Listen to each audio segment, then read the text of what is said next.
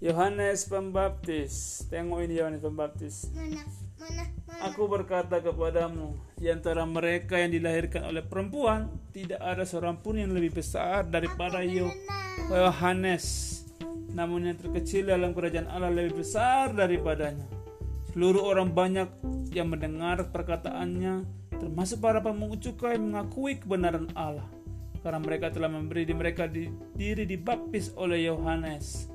Tapi orang-orang Farisi dan ahli Taurat menolak maksud Allah terhadap diri mereka, karena mereka tidak mau dibaptis oleh Yohanes.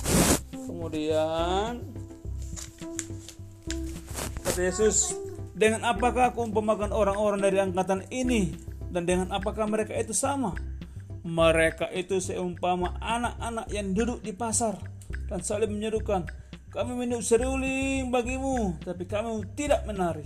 Kami menyanyikan kidung duka, tapi kamu tidak menangis. Karena Yohanes Pembaptis datang, ia tidak makan roti dan tidak minum anggur, dan kamu berkata, ia kerasukan setan. Kemudian anak manusia datang, ia makan dan minum, dan kamu berkata, lihatlah, ia seorang pelahap dan peminum, sahabat pemungut cukai dan orang berdosa.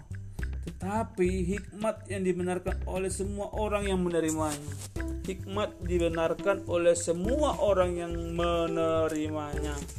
Jadi kita diminta untuk berhikmat, supaya kita bisa mengenal apa karya Tuhan Yesus dan apa kehendaknya dalam hidup kita.